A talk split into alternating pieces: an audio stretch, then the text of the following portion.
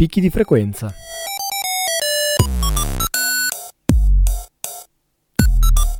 Storie, viaggi, recensioni. Il settimanale di montagna di Radio Onda d'Urto.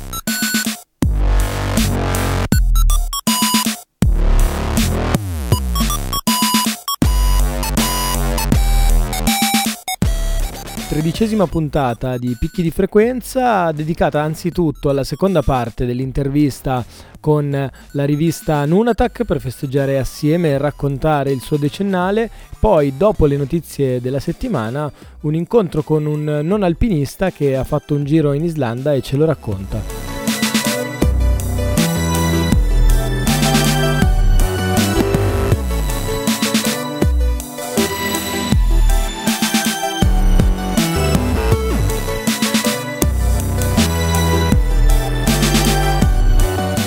Primo articolo di quest'oggi dal titolo uh, Robert Jasper nelle Alpi c'è ancora molta avventura, è un'intervista in realtà tratta da altitudini.it e di cui vi leggo un passaggio. La parete nord dell'Eiger rimane inviolata fino al 1938, quando due cordate, una tedesca e una austriaca, si ritrovarono in parete e decisero di mettere assieme le forze. Tra loro c'era Heinrich Herrer, divenuto poi noto per la sua permanenza in Tibet. Da allora la Nordwand è stata scalata numerose volte e diverse sono le vie che conducono alla cima.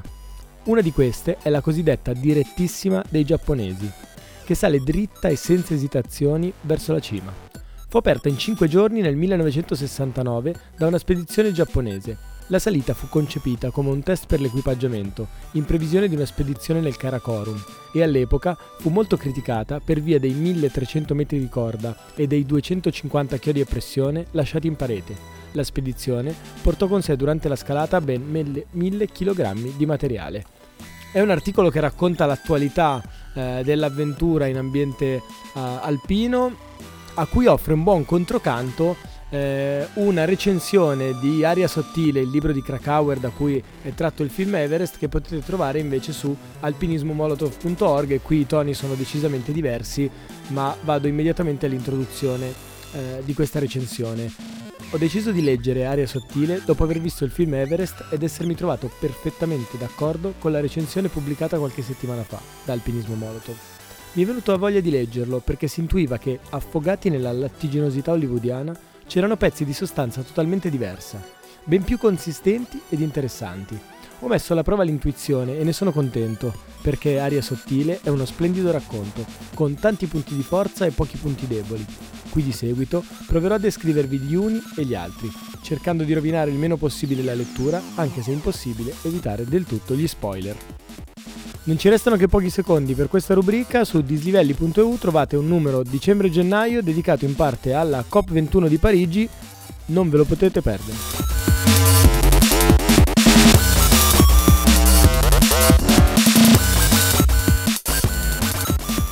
I primi dieci anni sono un anniversario importante, tanto più se si tratta eh, di un magazine, di una rivista, anzi di montagna, ma non soltanto di montagna, di storia, lotte e culture della montagna. Eh, la prima parte della chiacchierata con Nunata che è andata in onda la scorsa settimana. Ascoltiamo oggi eh, la seconda ed ultima parte di questo eh, lungo incontro prima di andare a fare conoscenza con Omar, che oltre ad essere un caro amico e un apeino, è un non alpinista alle prese con un viaggio in Islanda. Per quanto riguarda i temi della rivista, c'è stato lo sguardo che la rivista ha proiettato proprio sull'arco alpino, è mutato nel corso degli anni, c'è stato un allargamento, diciamo così, dei temi trattati, anche degli interessi della redazione, dei feedback arrivati, cioè come, come ti sembra a dieci anni di distanza di guardare alle cose che scrivevate per esempio eh, nel 2005 e nel 2006?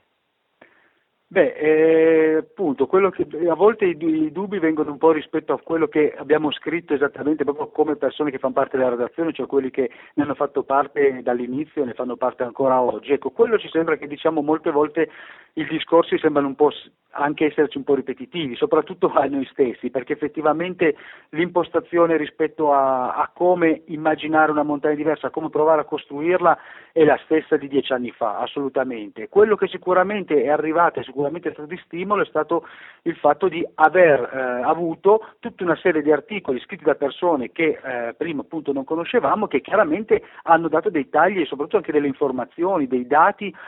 noi, di cui noi non eravamo in possesso e questo è stato molto importante e sicuramente ne abbiamo fatto tesoro per continuare ad interpretare, a costruire la nostra interpretazione di come vedere appunto la montagna. Poi come ti dicevo appunto eh, già il sottotitolo della rivista dice Storia, cultura e lotte della montagna. E già in questo fa capire come comunque il ventaglio degli argomenti che si possono affrontare per costruire questo corpo di contenuti e poi anche di pratiche eh, siano tanti. E sicuramente in questo, in questo, senso c'è ancora tanto da, da scrivere e eh, mi sembra che se anche gli stimoli che verranno dati da ulteriori articoli, da ulteriori persone che daranno il loro contributo e così via, andranno un po' sulla, sulla linea che in questi dieci anni la rivista ha tenuto, appunto costruita, costruita come un contenitore in cui ci sono chiaramente dei punti eh, cardini sui quali eh, non si transige, l'antifascismo, il fatto di eh, contrastare quelle che sono le impostazioni eh, di identità chiusa e xenofobe,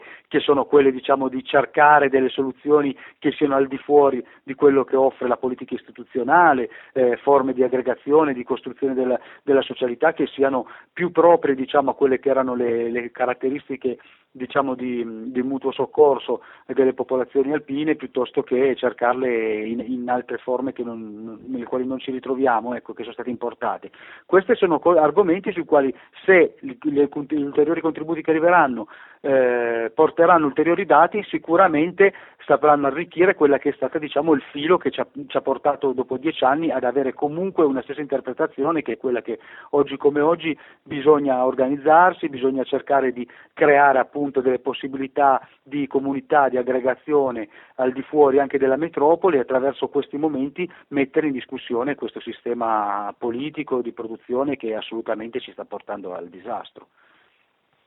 Eh, nel corso degli ultimi due anni in particolare eh, abbiamo visto anche insomma, attorno come dire, eh, a Nunatak e ai progetti insomma, che, che, si intrecciano con la rivista anche costruire ad esempio il campeggio itinerante con eh, le bandiere di Alpi Libere, eh, pubblicazioni su, sulle lotte degli altipiani e del Kurdistan in particolare, insomma anche uh, una, una, una, varietà di, di, impegni, di campagne, di uh, possibilità di azione. Eh, dovendo immaginare eh, il prossimo numero, eh, quali saranno alcuni dei temi trattati, insomma di, di, che cosa si sta ragionando in questo momento e ti chiedo anche poi in conclusione di dare dei contatti, visto che alcuni eh, numeri della rivista sono eh, reperibili anche in PDF, cercando Nunatak rivista, insomma sui noti motori di ricerca si trovano facilmente, altre volte non tutti hanno immediato accesso alla rivista, quindi ti chiedo di, poi di salutarci lasciando due contatti agli ascoltatori. Sì, cioè, il, il, prossimo numero che appunto stiamo allestendo in questi giorni eh, riprenderà alcuni degli argomenti, dei filoni che si sono iniziati ad aprire negli scorsi numeri, in particolare la questione eh, legate alle, alla reintroduzione dei, degli animali selvatici, le problematiche che comporta, le false eh, voci che vengono messe in giro a far circolare in merito a questi argomenti, così via. Poi ci saranno delle, sicuramente ci saranno altri articoli che riguardano ad esempio, come ti dicevo prima, la, la possibilità di dotarci noi, gente della montagna, di strumenti propri per organizzare la propria vita e così via. Ad esempio ci sarà un articolo che racconta quella che è stata l'esperienza delle cattedre ambulanti negli Appennini che si ricollega anche a tutta l'esperienza diciamo, della scolarizzazione al di fuori diciamo, della scuola eh, poi eh, di Stato eh, nelle, nelle vallate montane. E riguardo a altre montagne, che uno degli aspetti appunto dei, dei filoni che trattiamo, che sicuramente ci, ci, aiuta a mettere in chiaro che eh, tutta la montagna è paese e non ci sono stranieri in montagna, e molto probabilmente ci sarà un articolo che riguarda delle lotte contro mh, eh, le cave in Perù. Eh, fatto da una persona che ha viaggiato in quelle zone. Adesso non siamo sicuri se sarà quell'articolo o un altro perché eh, stiamo ancora facendo la, la, la cernita, comunque vedremo un po'. Insomma, praticamente sarà un po' la continuazione di... cercheremo anche, ecco, essendo il numero del decennale, cercheranno anche di, almeno diciamo in fase dell'editoriale e così via, di mettere giù quelle che possono essere un po' queste valutazioni che molto brevemente ti ho elencato, eh, che sono sortite dai confronti che abbiamo avuto durante le feste del decennale. Eh, sicuramente, come dicevi tu, sono tante le esperienze che si intrecciano con la rivista, anche se la rivista non è eh, magari la loro voce prioritaria, però sicuramente una cosa di cui siamo, siamo contenti, che speriamo possa essere percepita nello stesso modo anche da altri, è il fatto che avere una rivista che tratta questi argomenti è sicuramente un buon strumento che ognuno può fare proprio poi per il tipo di attività che eh, può sviluppare eh, sul proprio territorio. Ecco, noi ci teniamo molto a pensare di eh, fornire, uno strumento che poi ognuno declina come, come meglio crede là dove vive, là dove interviene. E per questo appunto, se vogliamo chiudere con dei contatti, innanzitutto ricordo sempre che siamo assolutamente aperti, disponibili e, e bisognosi di, di quelli che sono gli stimoli esterni, quindi eh, contributi, articoli, anche eh, semplicemente segnalazioni, se uno non ha voglia di prendere carta e penna o di mettersi al, al, computer a scrivere un articolo, anche può segnalarci delle situazioni, delle, delle vicende, delle storie che, delle, quali, con le quali viene, delle quali viene a conoscenza nel suo territorio e poi magari eh, può nascerne un articolo del quale poi magari possiamo dare una mano o occuparcene anche noi come redazione. Ecco, comunque l'importante è questo, cioè pensare che il nostro lavoro editoriale sia quello di fornire un contenitore che ovviamente e, implicito eh, comporta anche un confronto con quelle che sono le, le, le prospettive della redazione, però diciamo, offre un contenitore a cui altre persone possono, possono contribuire. Per, per, farlo abbiamo un indirizzo mail che è nunatac.autistici.org Abbiamo un, un, un, indirizzo postale che è mm, la sede nostra redazionale che è eh, Nunatac presso Biblioteca Popolare Rebel Dies, via Savona 10, 1200 Cuneo. E questi diciamo, sono i due modi per farci arrivare notizie e per mettersi in contatto con, con la rivista. Poi come dicevi anche tu, mettendo in una tag rivista in un motore di ricerca si possono trovare i numeri PDF che sono scaricabili dal sito di Peperone Nero. Eh, io ti ringrazio nuovamente, invito i nostri ascoltatori a, dare un'occhiata a Nunotac che resta un faro almeno nell'impegno di chi questi, negli ultimi anni insomma, ha tenuto uno sguardo così obliquo a cavallo tra uh, le lotte di città e le vicende di montagna e approfitto anche per invitarvi già da adesso, insomma è una, un po' una segnalazione quella che, eh, che stiamo dando in queste puntate al convegno che a, lungo la fine di gennaio, inizio febbraio, insomma nell'ultima settimana di gennaio ci sarà a Milano in Università degli, degli Studi ehm, organizzato dall'APE per, una, per l'apertura così di una mappatura delle nocività di montagna, che peraltro è uno dei filoni sicuramente trattati con più eh, attenzione e costanza nel corso dei numeri della rivista, che può essere eh, di certo un'occasione interessante eh, d'incontro, quindi grazie ancora di questo contributo.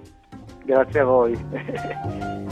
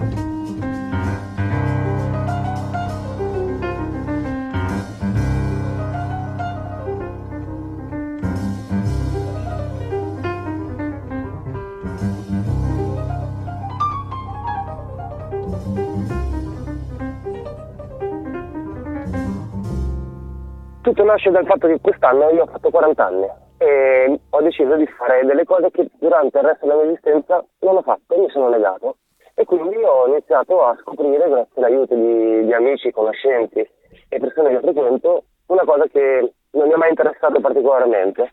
Eh, la montagna, il trekking, ho provato a fare un'arrampicata e ehm, ho deciso anche di mettermi in discussione e fare un viaggio. Un viaggio che mi negavo da vent'anni, che avevo come sogno, ed era un viaggio in Irlanda, un viaggio in solitario. E così, in fretta e furia, ho preso un biglietto, fortunatamente adesso ci sono i low cost che non sono nemmeno tanto low, però molto meno di quanto costassero prima, e sono partito all'avventura per otto giorni in Irlanda, uno zaino in spalla e nient'altro. E ho iniziato a girovagare per la zona sud, dapprima in autobus e, e poi gli ultimi giorni ho noleggiato una macchina. Quello che ho visto è un mondo completamente a parte rispetto a quello che conosciamo noi eh, qui da noi in Italia. È un posto meraviglioso, incantevole, eh, sembra di un altro pianeta. C'è una um, continua tensione tra i vari elementi, acqua, fuoco, ghiaccio, eh, lava, eh, aria, natura che cresce, cambia e muta. E la cosa interessante dell'Irlanda, secondo me, è che ogni volta che tu ci vai trovi una cosa completamente diversa, perché l'inverno è ricoperta di ghiaccio e di neve, da cui il nome Iceland, ma in realtà d'estate è completamente verde e nera. Nera per la lava, che è ovunque, e verde per la natura, che è rigogliosa e ha dei colori, dei colori fantastici. Ora, quello che io ho fatto soprattutto è stare da solo nei primi giorni, andare nella foresta del Postmort, ehm, ai piedi di ghiacciai e, e vulcani, e girarmi a fare un po' di trekking io non sono abituato a camminare molto, a fare molta fatica, mi, mi, mi stanco facilmente, mi annoio, ma lì vi assicuro che tutto quello che vedrete vi lascerà a bocca aperta e vi spingerà a camminare anche più di 8 ore in una giornata, cosa che ho fatto io. E mette la prova con se stessi, sia dal punto di vista fisico che dal punto di vista psicologico, emotivo. Io mi sono formato spesso in mezzo, in mezzo al ghiacciaio, in mezzo a, quello che è il vulcano che era spento, e a pensare a me, a mettere un po' insieme i pensieri sui miei primi 40 anni. Che un po' fa ridere perché ricorda un po' Marinaretta di Meana di quando ero giovane. Però in realtà fare ogni tanto dei bilanci sulla propria esistenza è utile e ti mette in discussione, ti, ti porta a spingerti verso nuovi orizzonti, nuovi confini. When I walk beside her, I am the better man. When I look to leave her, I always stagger back again. Once I built an ivory tower so I could worship from above. When I climbed down to be set free, she took me in again. There's a big,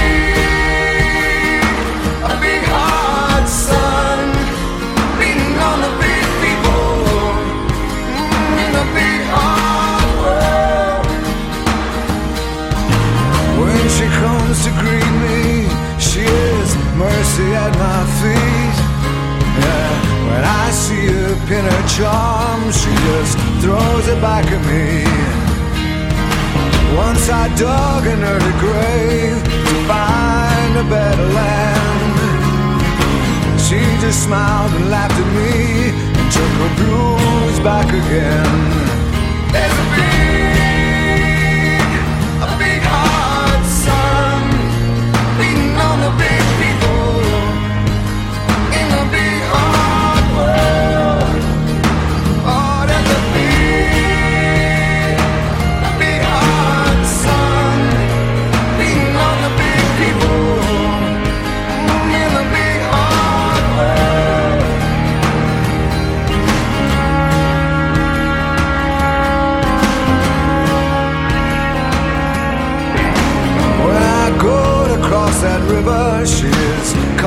By my side.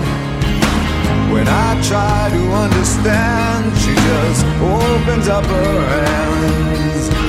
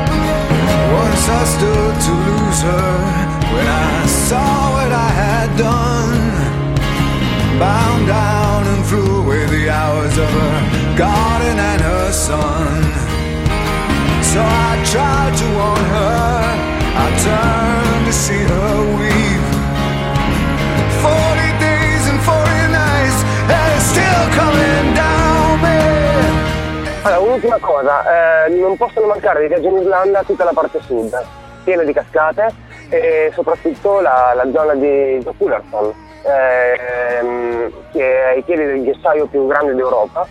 E lì il ghiacciaio si scioglie e potrete vedere gli iceberg che scivolano a poco poco in mezzo al mare, mentre le foche saltano e si divertono. Eh, questo luogo nei prossimi 30 anni probabilmente non esisterà più, perché il ghiacciaio si sta ritirando talmente velocemente che diventerà un fiordo, così come piena l'Islanda di fiordi. Ecco, questa è una cosa interessante perché l'Islanda è apparentemente calma e tranquilla, un posto molto rilassante, molto piacevole da, da, da vedere, da vivere, eh, ma è in continuo movimento, a differenza di quello che è qui, la città, che l'unico movimento che ha è il, consumo del suolo, del poco suolo che rimane eh, a favore del cemento. Là è esattamente l'opposto, è la natura che continua a generarsi, a autorigenerarsi, mutare e continua a vivere, nonostante tutto. Ciao, buona serata a tutti. Vado in Kenya, in Venezuela, sarò in Vietnam questa sera, poi in Malesia, giù alle Fiji, faccio un salto anche a Parigi e vado in Cile, poi in Brasile,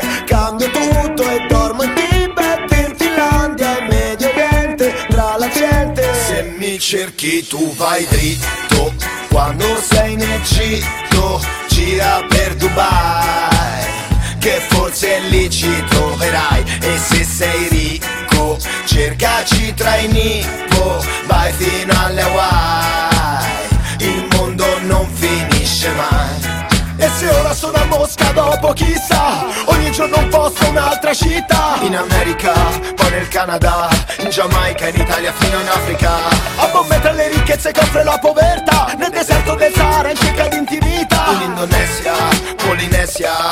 in Nuova Zelanda, in Australia. Tu vai dritto, quando sei in Egitto, gira per Dubai, che forse lì ci troverai. E se sei ricco, cercaci tra i Nippo, vai fino alle Hawaii. Il mondo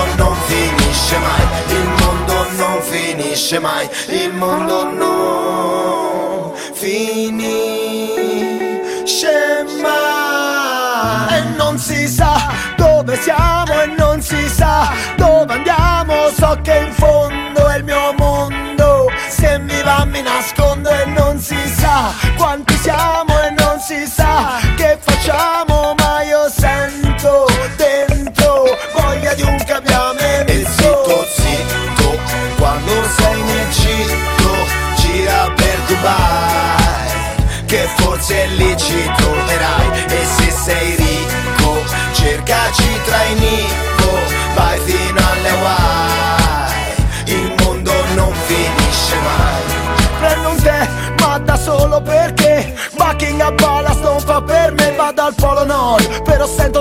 freddo e scendo in Messico, fino in Ecuador Prendo un jet, vado in volo fino a Phuket Poi proseguo in Tunisia e raggiungo Mohammed Ma quando sono lì e vedo Trapani Mi manca casa con le mie vecchie abitudini